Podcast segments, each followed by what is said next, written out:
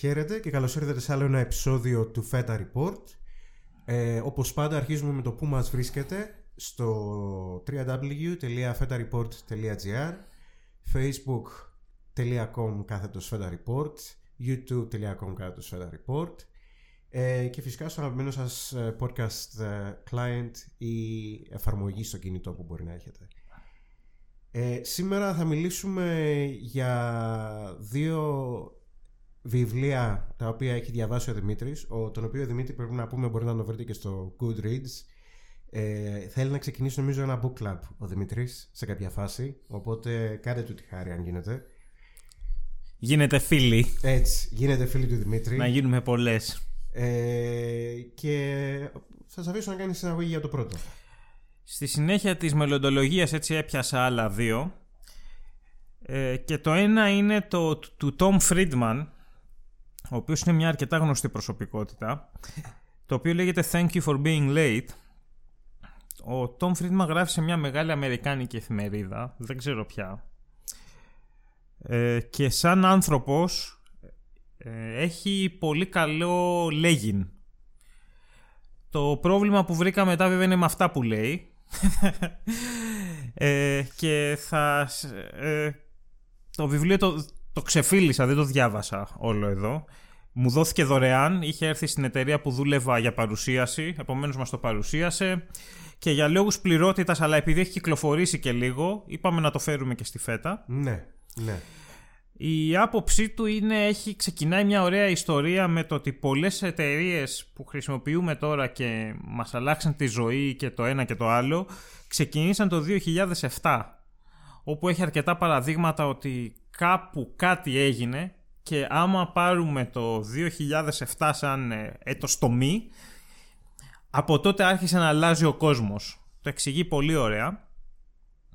Στη συνέχεια κατά την άποψή του είναι πέντε οι βασικές έτσι, πέντε, τέσσερις δεν θυμάμαι, οι βασικοί παράγοντες του πώς θα αλλάξει η ζωή μας. Και κατά αυτόν είναι ας πούμε ο νόμος του Μουρ, το ότι η τεχνολογία θα γίνεται όλο και περισσότερη, όλο και πιο εύχριστη, η παγκοσμιοποίηση, το ότι οι άνθρωποι θα μπορούν να μετακινούνται και να εμπορεύονται και να κάνουν ό,τι κάνουν ε, σε πλανητικό πλέον επίπεδο.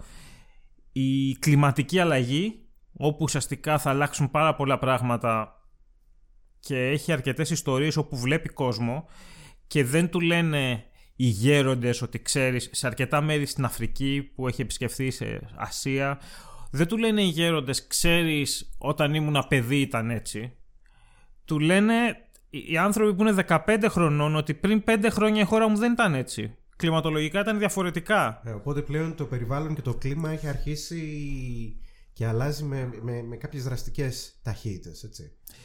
Και με βάση αυτά έχει αρχίσει, έκανε τη δική του έρευνα, έψαξε τα δικά του, έβγαλε τα δικά του συμπεράσματα και, και ε, και μάλιστα ένα ωραίο που έχει επειδή μεγάλωσε στη Μινεσότα, γυρνάει πίσω στη Μινεσότα και σου λέει ότι όπως η Μινεσότα έλυσε αυτά τα προβλήματα έτσι, πιστεύω ότι ο κόσμος θα πρέπει σιγά σιγά να τα λύσει έτσι, γιατί κατά αυτόν τα έλυσε η Μινεσότα. Ε, τώρα δεν με έπεισε ίσως αν έχετε από τον τόνο της φωνής μου τι δεν με έπεισε; Έτυχε τον ίδιο καιρό διάβαζα το, το Antifragile όχι το Antifragile είναι του Νίκολας Νασίμ Ταλέμπ. Διάβαζα Νίκολας Νασίμ Ταλέμπ, ο οποίος ε, έχει επιτεθεί κατευθείαν στον Ντόμ Φρίντμαν και τον έχει αποκαλέσει αυτό που στα ελληνικά θα λέγαμε ε, παπαρολόγο. Μάλιστα.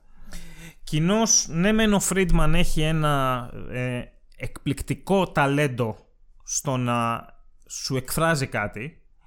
Ναι, μεν έχει ταξιδέψει όλο τον κόσμο και έχει δει πράγματα που εμείς δεν, θα, δεν μπορούμε να δούμε.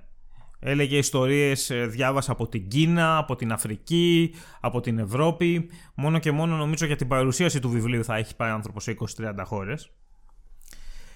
Ποιο είναι το κακό με τον Φρίντμαν. Ότι έχει αυτό το... Πώς να το πούμε τώρα, χωρίς να δώσουμε πολιτικό στίγμα. Έχει αυτό το, της αμερικάνικης ελίτ η οποία νομίζει ότι έχει ανακαλύψει το πώς λειτουργεί το σύμπαν και παίρνει κάποια πράγματα ως ε, αυθύπαρκτα χωρίς όχι να μπαίνει στη διαδικασία να τα αποδείξει γιατί έτσι είναι, γιατί έτσι θα γίνει και δεν υπάρχει περίπτωση να γίνει κάτι αλλιώς. Ένα κλασικό παράδειγμα είναι η παγκοσμιοποίηση. Ότι υπήρχαν, υπήρχε παγκοσμιοποίηση, αλλά υπάρχουν και οι τάσεις του να έχεις local πλέον τις οικονομίες.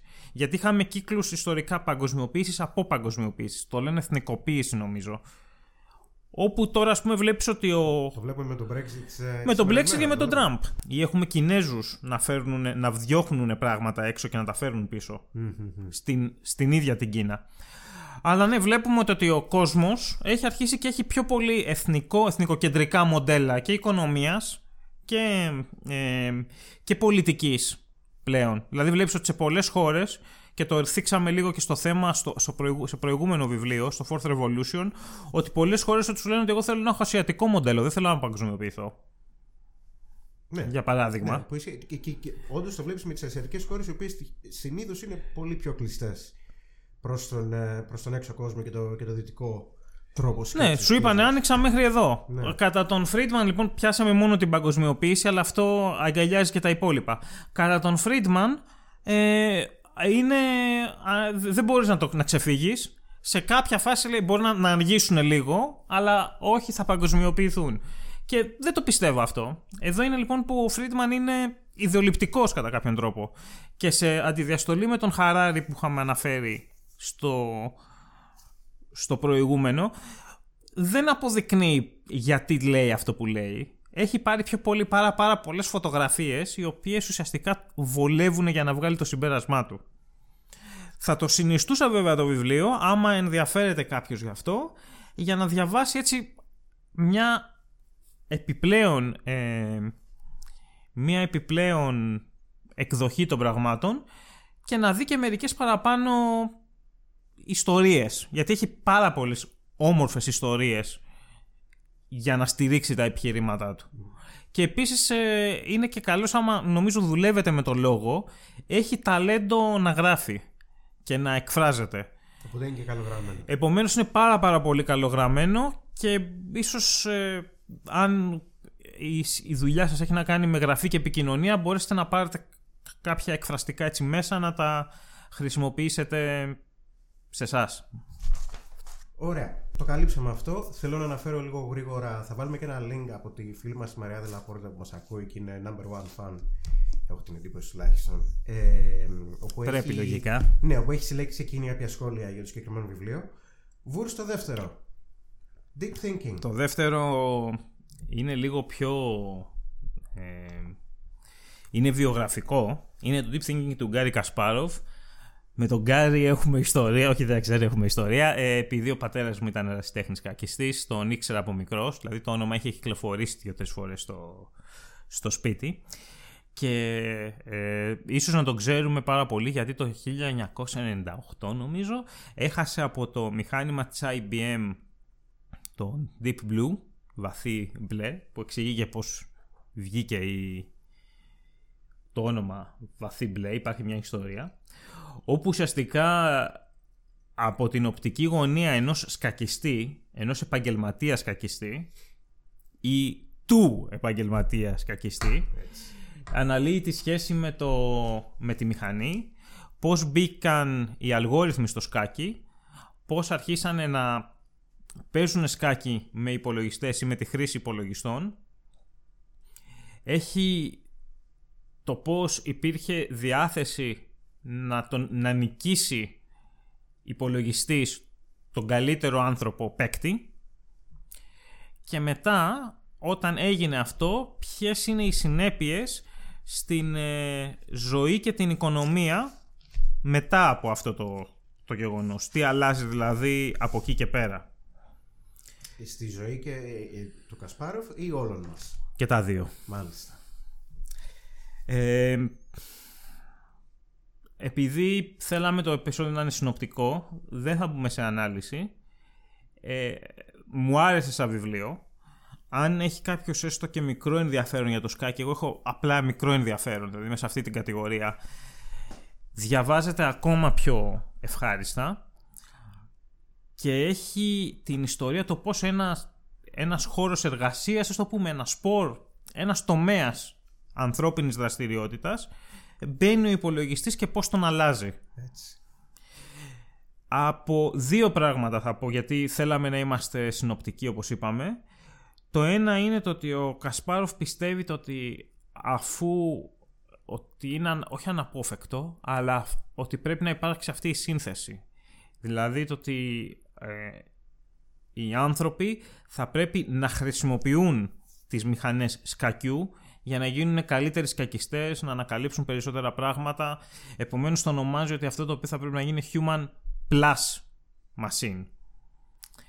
Υπάρχει ένα θέμα στο ότι δεν μπορούν, πιστεύει, να μηχανοποιηθούν όλα, γιατί ο άνθρωπος είναι κάτι διαφορετικό, προσωπικότητα, ιδέες, creativity, δημιουργία και ότι αυτό δεν μηχανοποιείται, αλλά αφού έχεις μία δραστηριότητα πάρα πάρα πολύ συγκεκριμένη, όπως το σκάκι που έχει ένα συγκεκριμένο χώρο, ένα συγκεκριμένο πεδίο, μηχανοποιείται και κάτι το οποίο είναι έτσι, το οποίο το έζησα διαβάζοντας γιατί θυμάμαι όταν είχε γίνει αυτό που υπήρχαν και συζητιόταν το ότι ο Deep Blue κέρδισε τον Κασπάροβ είναι το ότι η IBM ουσιαστικά έφτιαξε μια μηχανή για να κερδίσει αυτόν.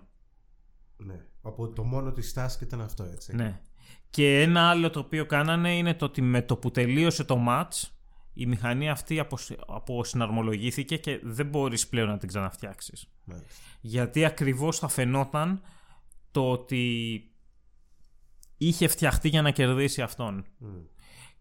Μερικές φορές μάλιστα αναφέρει ένα γεγονός, το αναφέρει στο YouTube, ίσως τον έχετε δει, ότι ζητήσανε να κάνουν reconfiguration της μηχανής και αυτός είπε ναι, ουσιαστικά είχαν αρκετούς κακιστές οι οποίοι πάλι είχαν προπονηθεί στο πώς να νικούν τον Κασπάροφ.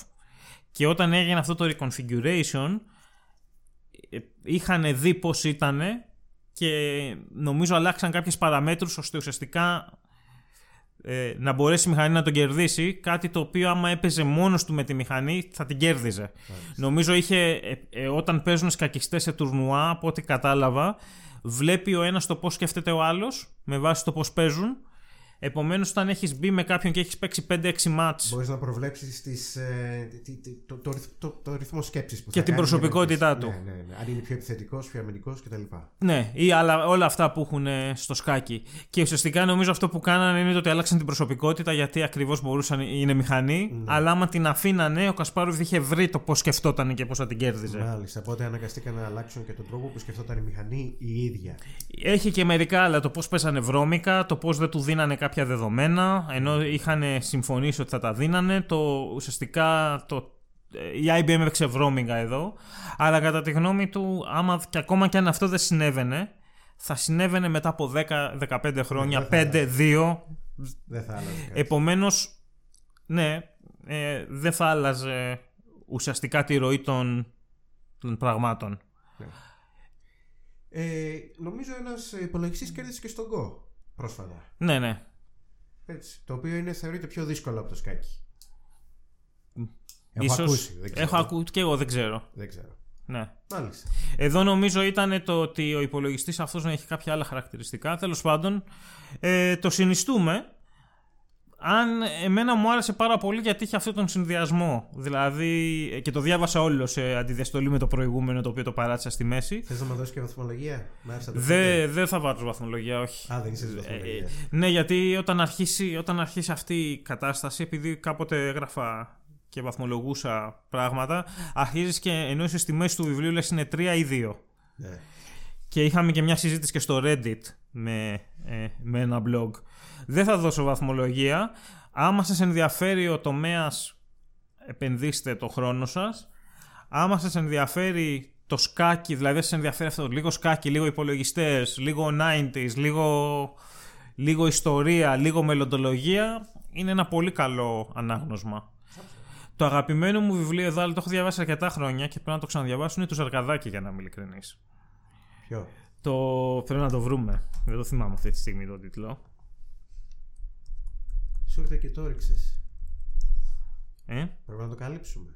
Πρέπει να το καλύψουμε τώρα, αλλά πρέπει να το ξαναδιαβάσω. In Our Own Image. Όπου έχει ε, κάνει το ίδιο που κάνει και ο Χαράρη, παίρνει το, με, με, συγκεκριμένα με την τεχνητή νοημοσύνη, παίρνει από την αρχή, δηλαδή παίρνει από τον πρώτο ρομπότ και σου λέει γιατί φτιάξαμε το πρώτο ρομπότ και πηγαίνει. Ωραία, κάποια στιγμή να το καλύψουμε και αυτό, μιας και με πιάσει το θέμα ναι, Αλλά ο, ο, ο, ο Κασπάροβ είναι, είναι ελαφρύς, δηλαδή δεν πιάνει τη δική του ιστορία και εξηγεί μετά το τι έκανε. Ωραία. Τι ακολουθεί, σχόλια ακροατών; Σχόλια ακροατών.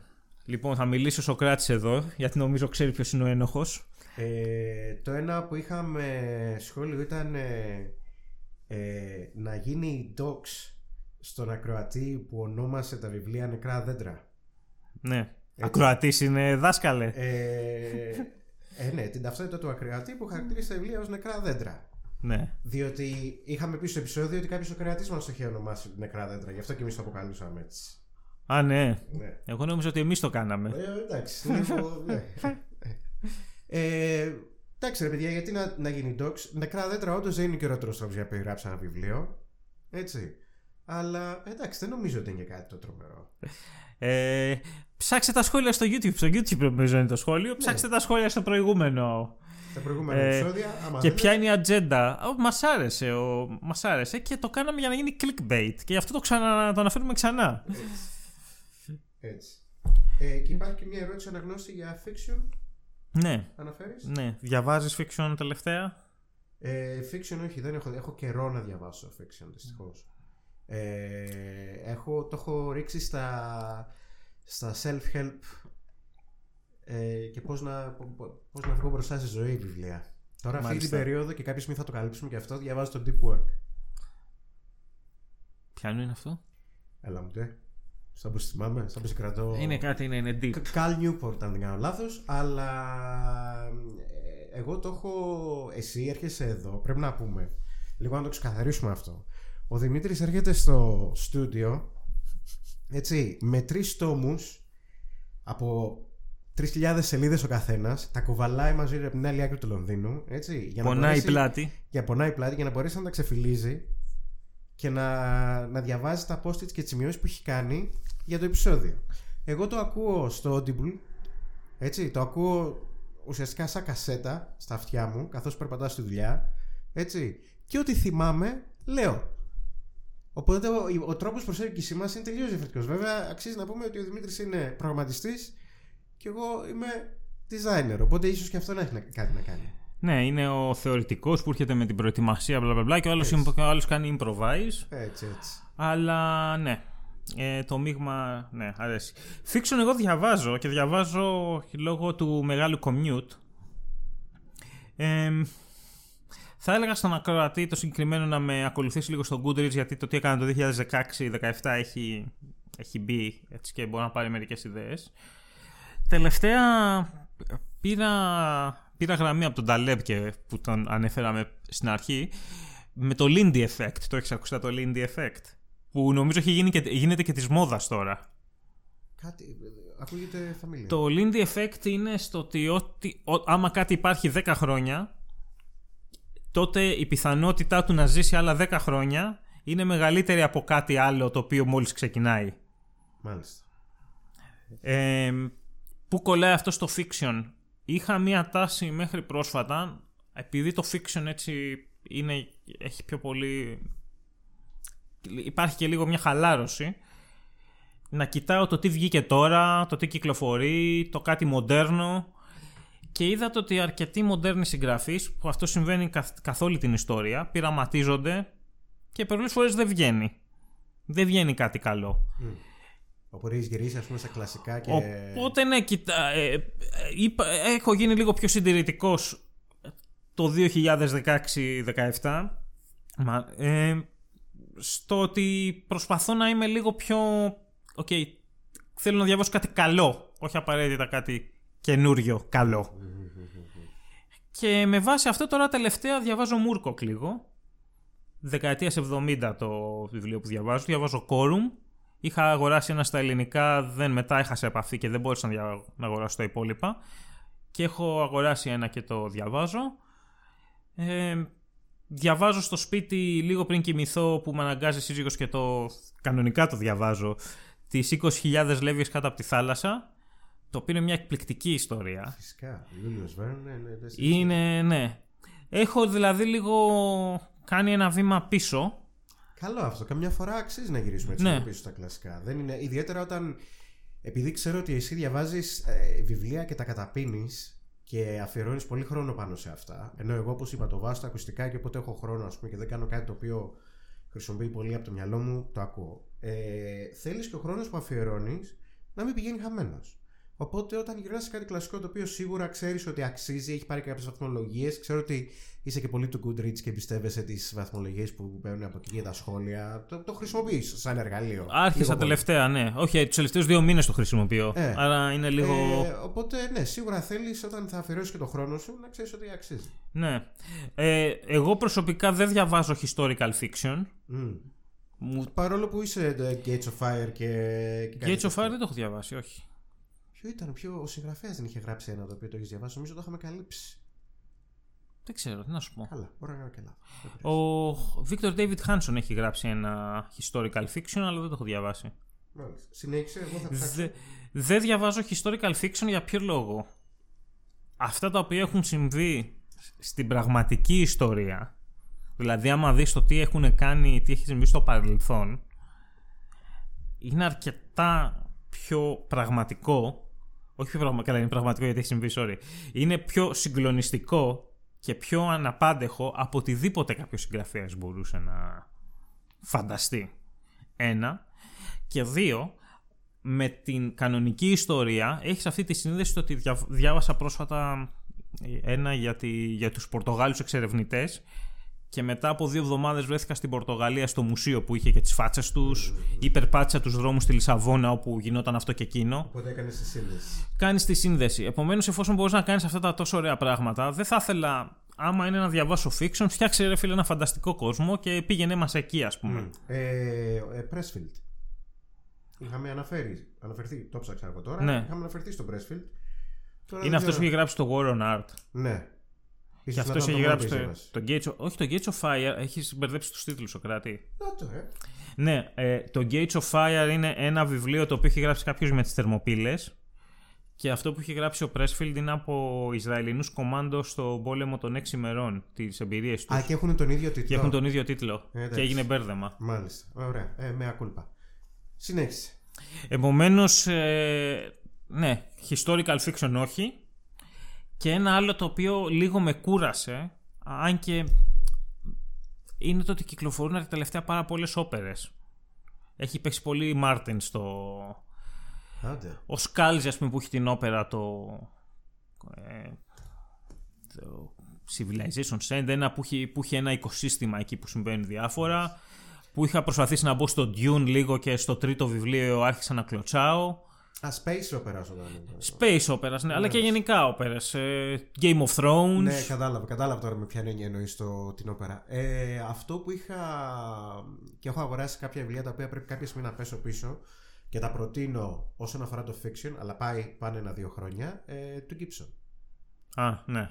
Έτσι, από το- τα, τα, πιο- τα πιο απλά που, μπο- που έχουν να κάνουν με cyberpunk σενάρια, για όποιους ενδιαφέρει το θέμα. Πάνε- Ελληνικά ή αγγλικά; Ε, το αγγλικό ε, βολεύει λόγω ορολογίας διότι στα ελληνικά πλέον δεν έχουμε τόσο μεγάλη ορολογία με ελληνικές λέξεις ε, με τεχνολογικές, τεχνολογικούς όρους.